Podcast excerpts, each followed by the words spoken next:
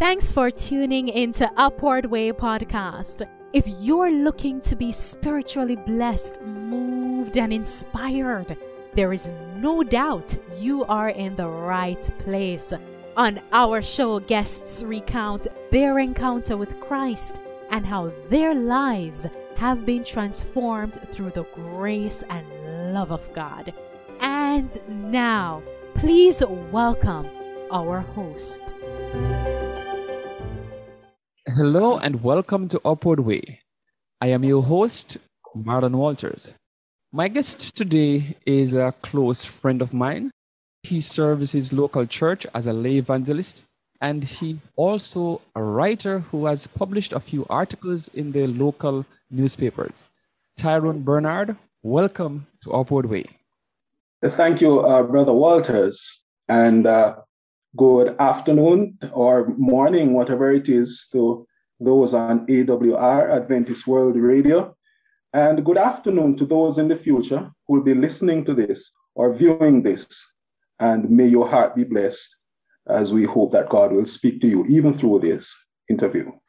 And let me say a big thank you for taking the time out of what I know is your busy schedule to share with us your testimony today. Tyrone, I know you have not always been, I would say, a person of faith, as in terms of a baptized member of the church, but what was the turning point in your own experience? As in, what it is that caused you to say, you know what, it's time to give my life to Jesus? After one lives twenty-six years, then you begin to figure out a few things about life. One thing is that life is a challenge, and you need somebody on your side to fight the battles of life. Well, I was born, Tyrone Bernard, in Portland, a rural parish um, in Jamaica. Jamaica, the land of Usain Bolt and the land of uh, reggae music, if you're wondering. So I was born in Portland, came to uh, the, the city at around about age four. That was the first time I got introduced to Adventism. My great-grandmother was an Adventist. And after about a few years, I got baptized. Going to church a few years, I got baptized.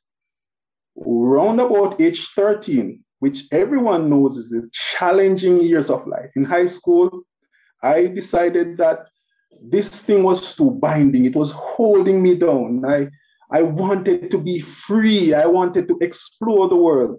So I found strategies how to not go to church. Bad choice. Anyway, I left the church at age thirteen, or the church left me at age thirteen.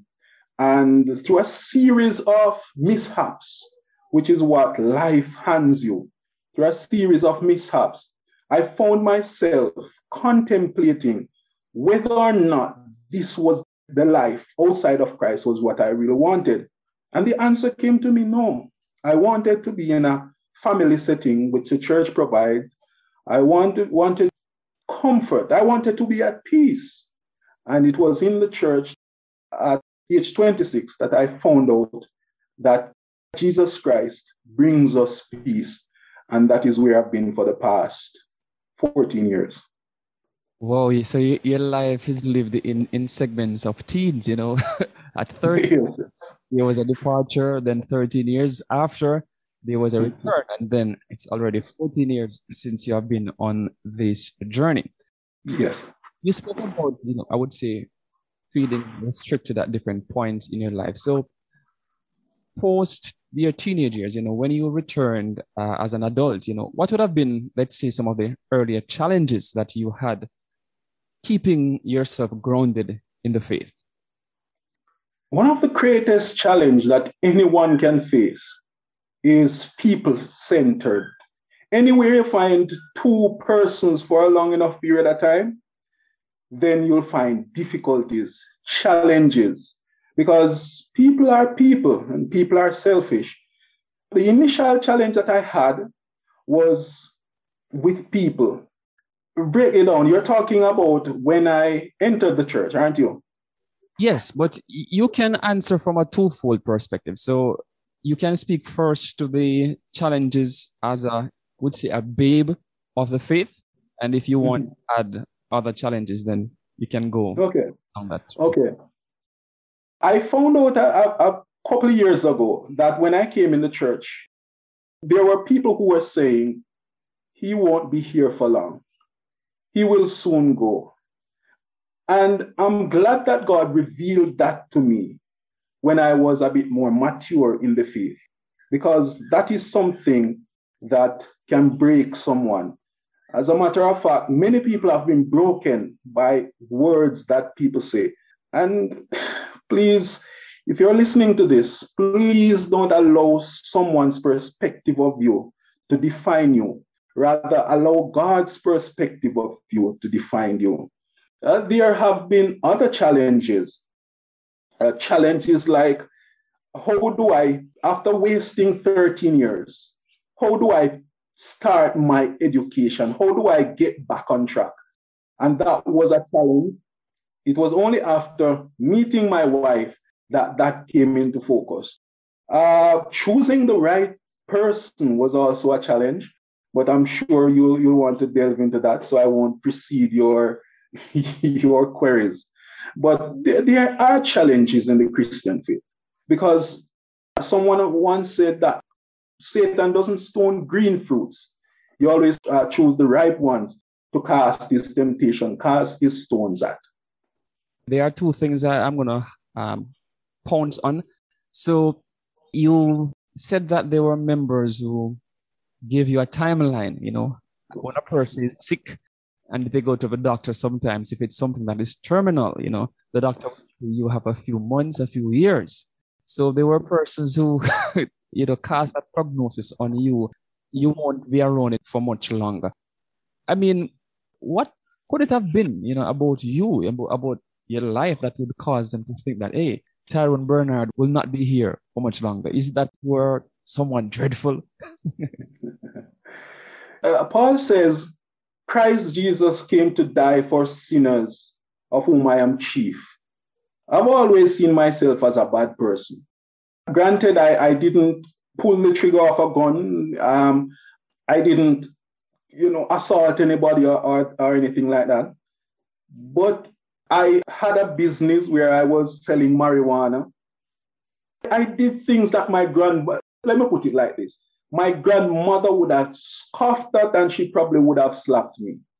I put it like that. Because the contrast is what really matters to me. I was a boy, a nice boy growing up with great promise. And I found myself in places uh, selling marijuana, transporting marijuana on buses. Looking back, how could I have done such a thing, I question. But the answer has always been, a man without Christ is capable of any evil act. I saw myself as somebody repulsive. I saw myself as somebody who needed to change, but without any answers to the questions of life. He didn't know how to change. And that is where Christ was absolutely trumps for me. I want you to re-echo that point about a man without Christ. Just for emphasis sake, could you just say that one more time? A man without Christ is capable of any and every evil act.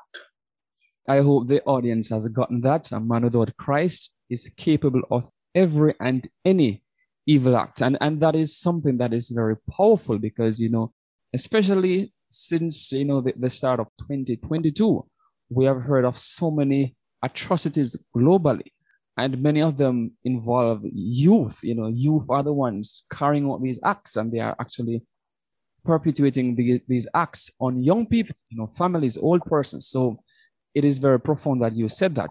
Now, as I hark back to the whole idea of, you know, challenges, as you mentioned in the faith, I look at, you know, those who have been closest to God in the Bible, those who are closest to God. Their lives would have been some of the most difficult. So you think of someone like a King David, someone like Joseph, Moses, you know, Paul the Apostle. Their lives were no bed of roses life. It was very difficult. So when we face hardships in life, sometimes we can contextualize those things to say, we're not the only sheep in the flock having difficulty finding green grass. Now, in terms of investment, you know, how do you actively pursue your own spiritual growth? And before you answer, um, just for the audience, in case you may hear uh, this infant, you know, Doctor Bernard has a young family.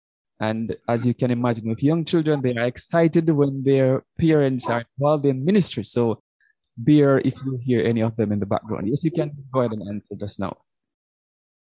I, I must pause for a moment before uh, answering this.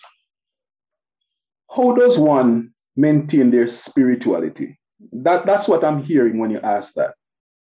First of all, Bible study. I, I don't know what it is like in, in, in other parts of the world, but in Jamaica, Adventists are known as people of the book, that is the Bible. We study, we, we are able to talk about things that other denominations can never ever touch. So Bible study is important. If the Bible is God's word to us, it is important that we read. And reading is becoming a dying tradition in many households, many homes right across the world. We have forgotten how to read. And my encouragement is get back. You have to study God's word. The fountain of truth flows from God's word. Jesus said, search the scripture, for in them you think you have life, but and these are they which testify of me. We must, we must get in contact with Jesus through the study of the word. Uh, the second thing that I do, do to maintain my spiritual spirituality is sharing, sharing the word. How important it is to go and tell. We were commanded, we were, we were told to go and tell the world about this good news. My experience is that there are a lot of people who are suffering. They want to hear an encouraging word. What better encouraging word than that Jesus saves, than that Jesus takes away your sins, that Jesus frees the soul. That's good news. And, and in telling people about this Jesus, in telling people about what God says, then we are repeating truth and we're repeating it, we're repeating it. After a while, it begins to set in us. So that way you hear yourself saying something on many occasions, you begin to believe it. And there's a, a psychology behind it, which I'm sure you can explore by asking Google. That's what we do these days. The other thing that I do uh, to maintain my spirituality is nature. If you hear a few birds in the background, they are just singing the goodness of God. I stay connected with nature to understand some of the truths of God, because God did speak those beings into existence. And as you touch on nature, you know, the, the, the Psalm, Psalm nineteen tells us that the heavens declare the glory of God. Glory of God. And the firmament showeth his handiwork. As we spend time in nature, then yes, more about God. And so even for persons who live in the city, you know, if you go to many developed places, you know, there's always at least a park that persons oh, yeah. go to. I remember when I, um, in my young adult adult years, and I went to university, and persons, where are you from, that kind of a thing. And I will share where I'm from. And they say, where's that? You know, it's somewhere in the thicket of the bushes, or it's somewhere deep rural Jamaica. At points, I used to wonder, how do I respond? But then I, I found a very good response. I said, you know, when God created Adam and Eve, he placed them in a garden, you know, not in a concrete jungle. And yes. From then on, I started to appreciate more where I'm from. So I, I, I did that to come to the next question. You know, when individuals uh, experience, let, let's say, uh, rejection in life, or they are part of the fellowship of faith, but they, they don't get the embrace that they should, you know. As, as someone would have experienced something similar, you know, what are some points that you could share with those individuals to cause them to have the assurance that even though human elements may seem afraid and discouraged, God is always asking us, you know, to come to him what are some points of encouragement you could share to someone who might be struggling because they are not feeling embraced by the body of believers? I said earlier that people are people wherever you go. The enemy is the enemy wherever we go. And Christ is Christ, and he changes not. And for that, I'm glad. But everywhere, including the church, life is filled with anxiety and emotional distress and catastrophe of all kinds. We have to endure despair on many levels. It is a challenge. People can break you. People can break you till you feel like you cannot be mended again. But God specializes in putting broken things back together. Didn't he say in scripture that he is the potter? He did. And of course, God always comes through. He always comes through. He is always there to pick you up. I guess that's why the scripture says that all things work for good. People in church will get at you. As a matter of fact, you will get at people. You will offend people. People will offend you. But how do I react to this? Do I then throw in the towel and say, and say that uh, this is not worth it? Please don't throw in the towel. Because God put challenging people in our way in order to make us better people, believe it or not. As a matter of fact, I've been married now for the past six years. And it is through interactions with my wife that I have learned to appreciate people. First thing, people are different than you. They see things differently. Iron sharpeneth iron is what the scripture says. Because we'll offend each other. I've offended my wife many times. She has offended me many times. And the truth is, when someone offends you, it's not time to throw in the towel, to discard that person. Sometimes the people who offend you needs a little bit of love. And so you get to exercise love. That's why God used the, the marriage relationship to teach us a number of things. As a matter of fact, he used many different family uh, ties to teach us things. The Bible says that Jesus is our brother. Uh, the Bible also uses the mother, uh, the mother-child relationship. The Bible also uses the father-child relationship. Through scripture, which is why I always talk about scripture, through scripture, we learn how to deal with people. The recommendation is search the scripture because there are important things in, in, in there that will help us to deal with people. Amen. Search the scriptures because that is... Yes. You'll find the answers. And as you talk about family life, you know, family life, that is, you know, one verse of the Bible.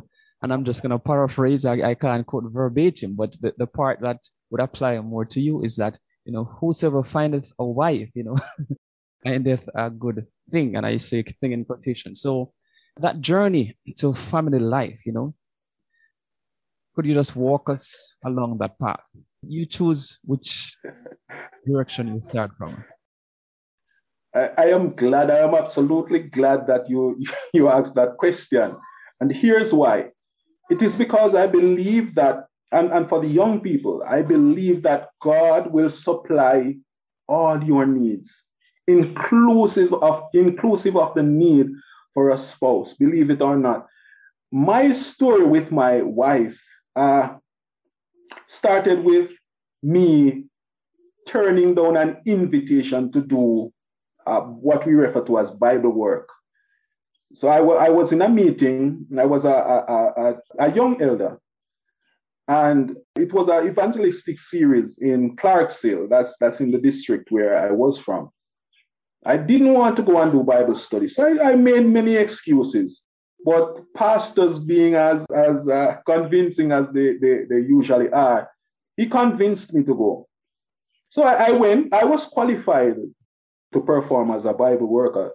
That is somebody who works in conjunction with the, the preacher to win some soul, souls in a special event. So I, I didn't want to go, but I, I did go, and I spoke with the preacher, who is Pastor Sadiki Beckford, if you're wondering. And he asked me, ah, do you have somebody you're dating at this time? And I said, no. I was a thirty-year-old young man, uh, budding in the faith. And I was just getting ripe. I was just getting ready to pursue with vigor um, any female who would make themselves, make their status known, their single status known. He asked me, and I, I told him, no, I don't have somebody that I'm dating at this time. The night in question that I first spoke with her, he handed me the phone. That's the preacher, Pastor Sadiki Beckford, handed me the phone. Honestly, believe me when I tell you that the Holy Spirit works and helps anyone, even in the pursuit of a spouse. Brother Walters, when I was speaking to her on the phone, I couldn't say anything wrong. The words flowed from my lips, pure poetry, to the fact that I'm sure she was convinced that this would be her husband. I'm not lying. When I finished speaking with her, I was sure that, that this could be something big. So uh, I invited her on a date from that point. And it, it, it was basically free-flowing from there. God led us from uh, singleness to marriage. Then he led us from marriage to a first child, from first child to a second child. And I'm sure that God has other plans. Let me say that again, the better way, that God has even bigger plans for us. I know you're trying to, you know, cut the story so it, it doesn't take forever, but there's... Yes. So many things, you know, that you just uncovered. And just in case the audience missed it, you know, he said it was Bible work. So that's to accompany the lay evangelist or the pastor, whoever it is that is leading out with the evangelistic outreach. So they will go door to door, house to house, lane to lane, just to conduct Bible study with whoever showed an interest. And as he says, you know, the, the pastor through the Holy Spirit, press on him to make sure you do what you have been trained to do.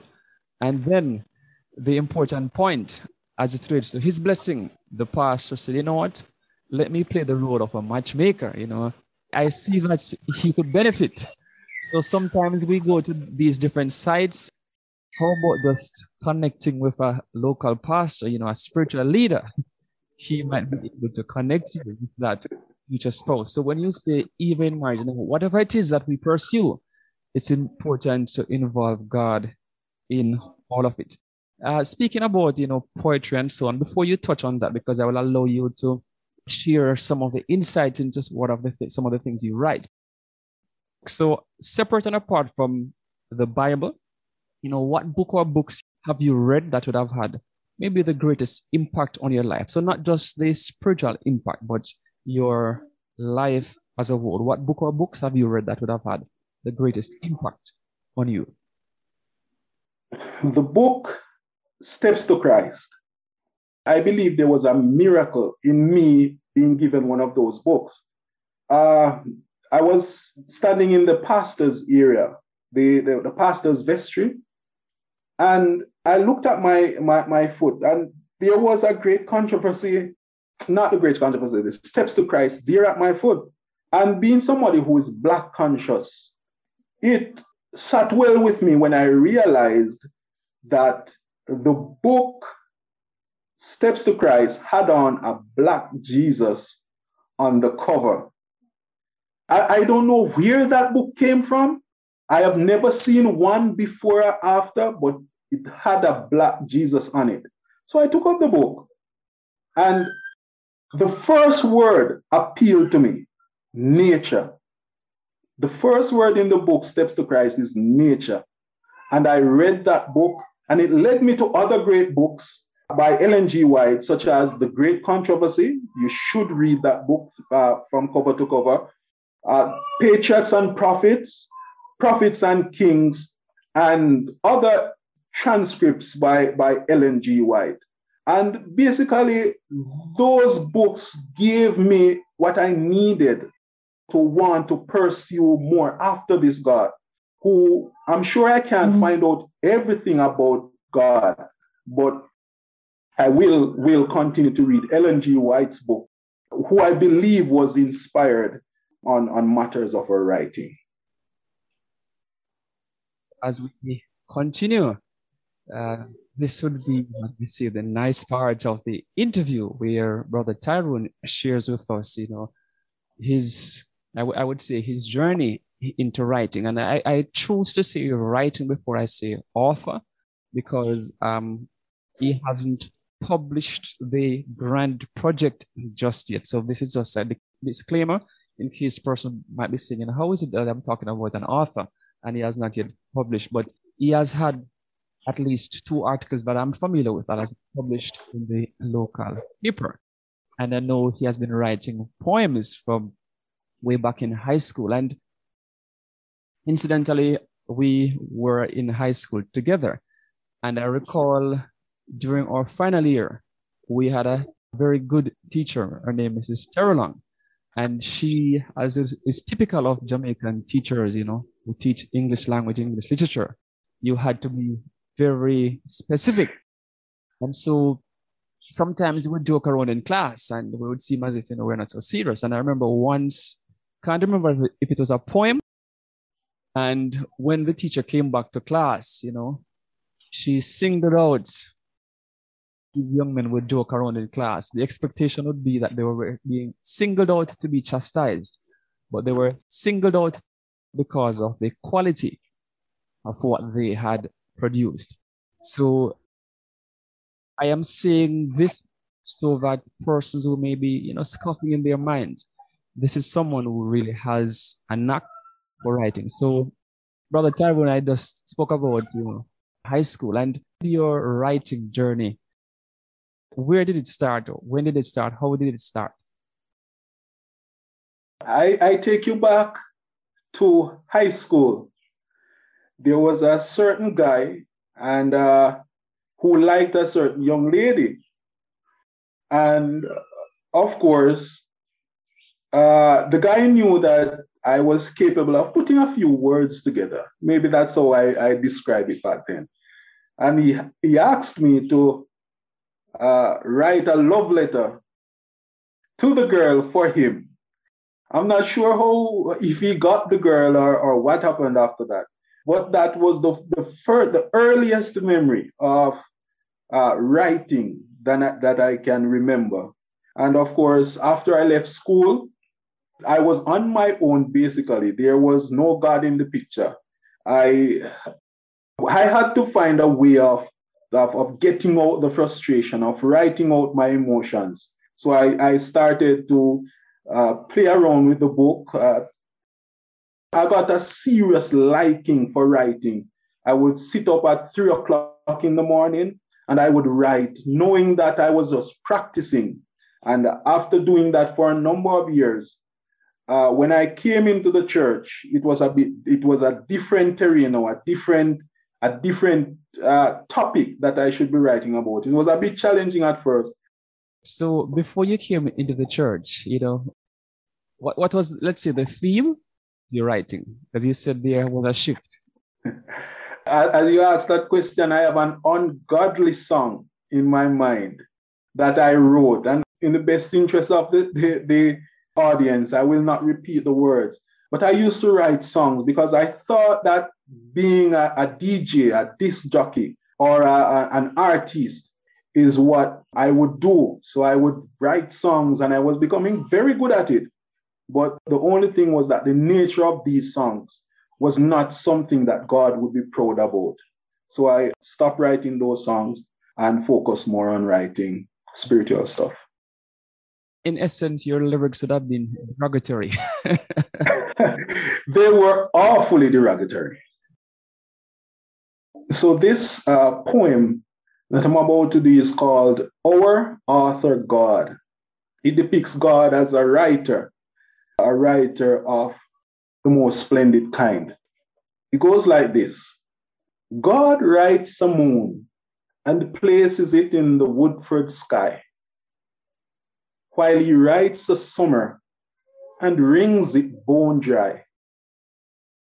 He writes a poem and calls it an ocean shore, editing the landscape with a heavy downpour. God inks a bright sun along the mountain ridge, a horizon that kisses the clouds' little lips. He writes in block capitals, a brook by a brook, and a poem of trees on the earth as a book. God writes a bird with a chirp on the limb of a tree and a gentle wind on canvas not able to be seen. I read his stanzas in calm upon the riverbed and study his artistry of lilies white and roses red. God wrote a sun upon a wooden cross and an education of a world once broken and twice lost. He wrote time, and we watch lostness diminish as God's Son, Jesus Christ, said, "It is finished." So that was our author God. I speak much of my grandmother because I believe, looking back now, I see where my grandmother, the relationship with my grandmother, actually prepared me for two thousand twenty-two. I miss her really. I miss her much. And the only way I could uh, get in touch with those feelings is by writing the poem called I Loved and Miss My Grandma. I loved my grandma the way I loved the Sabbath mornings, the way I loved to watch the peculiarity of a sunrise at the day's brand new dawning. I loved my grandma the way I loved beautiful little flower-filled gardens, the way I loved I love yous fresh off the lips every single morning. I loved my grandma like fresh-cut sentiments that stemmed from the heart, like the candid hello when a love has returned after long being apart. Loved her like emotions new after many years of pondering along the mind, like a glass of lonely, long unfermented, and now becomes tempered wine. I loved grandma like I loved porridge made of cornmeal, love, or rice, or like a dinner void of protein, but with love it all sufficed. Or as a superhero with ladle, spoon, a smile, who never ever wore a cape, but would show her unmatched power when she baked a birthday cake. Therefore, I miss my grandma. I miss my grandma like the very, the very way kisses miss expectant lips, or like the arms that would catch you in midair if ever you should slip. I miss her like hearts wrenched apart after years of holding tight, the way a boy of three years old misses a hug and a lovely story and the softest kiss, good night. Wow, the only thing I can say is just, wow, you know, remarkable. So for your writing, is it life experiences? Is it things that happen in, um, let's say, in the world, in the society? What inspires the different themes? Uh, there are some emotions that are too great to keep inside. If you keep those emotions inside, Uh, you would explode. That's that's how I, I feel sometimes. So the, the, the theme of love, I allow it to build up and then it, it comes out as poetry. So love inspires me. Uh, I'm Black conscious. Therefore, I pay attention to the George Floyd situation, the Breonna Taylor situation, and the various different situations of, of Black marginalization throughout the world. I take it in and I let it out in poetry. Sometimes the, the feelings, I feel so overwhelmed by the love that God has for me. To be honest, the only thing I can, can do is cry. When I realize just how much God loves for me. So sometimes it comes out through tears. At other times, it comes out in poetry. Those are, are basically the, the themes. And I, I like a good old Jamaican feeling. Uh, talking about a, a young man who likes to go to the bush, and that young man falls in love and he carries a bunch of roses for the girl. But the only thing that the bunch of roses has on the roots on it and stuff like that. I like the good old Jamaican feel, and a part of Jamaican culture as well is Louis Bennett, and I, I tend to borrow from that, that uh, era, the, that good time of Jamaican writing. Okay, so in essence, you, you like the, just coining a term, you know, the organic aspect of life. So when I say organic, as you talk about this gentleman wanting to show his appreciation for this young lady, you know, so he just uproots something beautiful. And without... Only a writer could have said it like like you you did, uh, Brother Walters. It's something I'm considering, but you know, as God allows and as my discipline comes up. But this is your show, so let's refocus. I know you have intentions, you know, to publish, and yes. When persons hear of publishing, they usually, you know, ask, you know, what's the date? And I am asking not because I necessarily want to ask, but, you know, for the sake of the audience, someone might have listened. And one of two things, they may look forward to having a soft or a hard copy of your work in their hands, or they may want to help, you know, with, let's say, editing, let's say, publishing, whatever the capacity. So I, I assume you are going through the editing phase just as we speak. So is there a tentative date in mind for publication? As a matter of fact, I, I do. Uh, the thing is, I've had a couple of dates before, but for reasons beyond my control, it has not happened. But I, I am looking at uh, around November, December, uh, that you may have it. So to pass on to a friend uh, or, or a family member, and, and become acquainted with the, the Jamaican experience. The Jamaican experience as it relates to God, which, which, which is something fantastic. The short answer is November, December. And I hope by God's grace that, that the things that need to work out, works out, and you can have this book for your perusal. Now, to a question which speaks to balance, you know, you work full-time, you have a young family.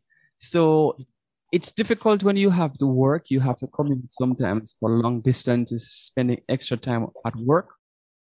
What is the key for you to striking that balance? You know, balancing work, balancing family, balancing your own pursuits, your own need for alone time. You know, what is the key to your success in terms of balancing your time?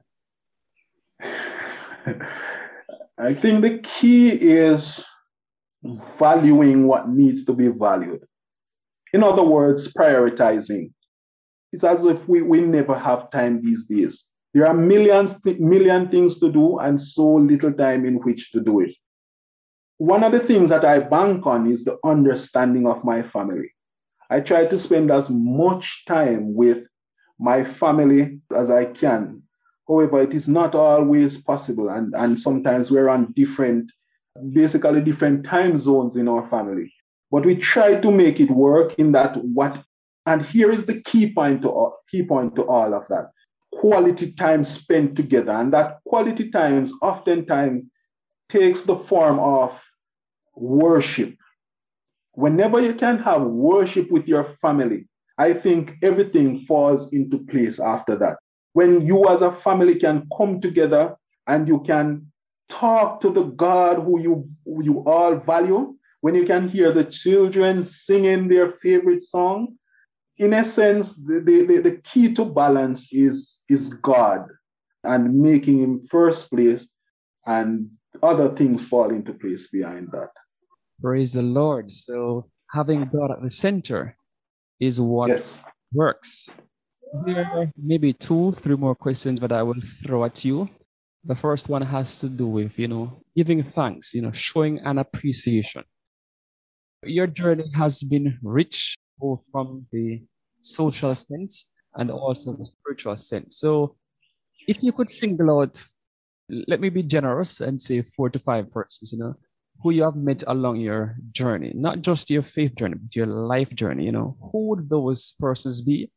And you could say why, you know, but don't run the list too long because you will run into trouble. So you say five? Yes, four to five persons that you would want to, you know, show an appreciation for because of the impact they would have had on your life. So this is not necessarily in order of importance. The first person, you've heard me speak of her for a bit, uh, my grandmother. Actually, she's my great-grandmother, but we just call her grandma. So my great-grandmother, she was my introduction to Christianity. And when you have somebody pinching you uh, when you fall asleep in church at, at the age of six, then you have to be thankful that person for keeping you awake. We had worship, and man, they were beautiful worship sessions. Some of the songs, when I came back in the church, they were on my lips. I knew the word of my Maker and my King. To thee, my all I owe. My grandmother gave me that start that I needed and that early grounding, which I return to in terms of memory uh, sometimes. Uh, the, the other person is uh, a, a very good friend of mine. His name is uh, Ryan Thompson. He has, he has a way of teaching. When we were at work, this is in my my my years of, of being outside the church, I used to work with him. He would carefully weave a story, uh, weave a Bible story into the conversations we had. So he used to tell me about David without, without really lecturing me about David. And many years after he used to do that, I realized that was what he was doing. It, it showed me the wisdom of God in, in causing somebody to teach you about God without forcing it on you. So he was influential. When I came in the church, I, I told him, thank you for carrying out those acts of teaching. The other individual is uh, Pastor Sadiki Beckford. Uh, he introduced me to my wife, first of all. So you have to, you have to be thankful and appreciative of a man like that. As a matter of fact, his wife is my wife's sister. So he, he, he really helped, helped me out there. Uh, but aside from that, sometimes I would call him in order to pick his brain about how to preach. One of the things that I really wanted to, to learn was how to preach. And he was patient with me, or he has been patient with me, teaching me the ropes, introducing me to the, the books that I need to read, the preachers that I need to pay attention to. He has been absolutely brilliant in educating me in, in, in how to preach and the works. So I have to single him out. Uh, the other person uh, is, of course, my wife. We were two young people getting together, uh, trying to honor God, because that's something we, we see lacking these days. Nobody wants to honor God through being obedient. And we often overlook obedience. That is, a young man will be in the church and he wants somebody outside of the church, which is the which the Bible totally, totally prohibits. Uh, and she, a young woman, trying to be faithful to God. And God brought us together at the right time. She was the one who inspired me to go back to school. Um, that was a bit tricky, but she helped me. She encouraged me at nights when When I would be at school, after work, after leaving work, I went to school. She would call me and keep my company, as we say, as I headed home. And, and some of those memories are, are, are stuck in my mind. I really, really appreciate her. Somebody who showed me that I am valuable. We're speaking about human to human. She, she showed me that I'm, I'm, I'm valuable. And I'm glad that God gave me that woman. I, I probably wouldn't love a, another woman the way I love her, and, and she has shown me her fair share of love. The fifth person, uh, it, it's tricky. Let me name a, a few people for this fifth, fifth person. There was a time that I was going through some, some difficult times. And one Friday evening, I saw a message come on my phone. The message said, God is too wise to be mistaken. God is too good to be unkind. When he can't trace his hand, that, that's how it goes. Trust his heart. And when I looked at the person who sent that message, when I looked at, you see, you know the words, when I looked at the message, it was sent by you on one Friday evening. Yes, you were the one who sent me that message. And the fact that I remember it about ten years later suggests that it was a, a valuable moment. Uh, it was a difficult time, and, and you sent that message. And I, I realized that the words that uh, from that song are taken from a sermon, I think, from uh, Charles preacher Charles Spurgeon, uh, somebody who I, I really, really like, uh, looking at his quotes and some of the things that he has written. The fifth person is you, alongside uh, Missus Terry Long in high school and a few other friends who I, I can't remember now, but people have made me what I am today, and I'm thankful for that. It's good when we are able to give thanks and to show an appreciation, especially when persons are able and capable of hearing that. And, you know, Pastor Sadiki Beckford, his influence in your life, I know him quite well. Yes, I, I look forward to interfacing with him. So I look forward to you connecting us, even though we are connected already, you know. That shouldn't be a problem. Yes, so in, in essence, you have a younger big brother. Definitely. The last question I'll throw at you has to do with, you know, projecting for the future. What is it that you feel that God is inviting you to do just now? So if you could start something new, or just to expand on what you have started already, what would it be? And then, you know, who would be the beneficiaries of that project, that undertaking, or that expansion? I am at the point in my Christianity where I am seeing the need to spread the gospel. I remember how I felt not having the, the connection with Christ. While I was in the world, it was a terrible feeling. Terrible everyday anxiety, stress, worries. My aim is to let people know, especially young men, that there is a better way than running in gangs. There's a better way than being caught up with women. There's a better way than that. There is a better way. God's way is always the best way. So my intention is to let young men especially know that God wants them to fight on his side of the battle.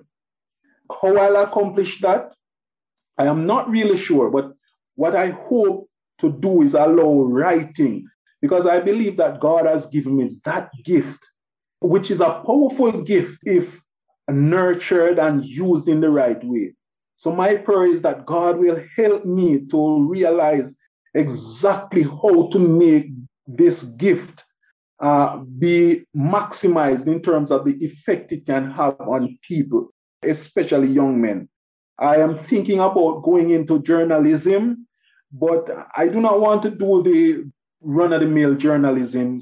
I want God to show me how to get it done. I know I have the Adventist institution, which is the Northern Caribbean University, to help me in achieving that goal. So I am thinking about attending that university. And by God's grace, that lives will be truly impacted as God uses me. Indeed, he will, you know.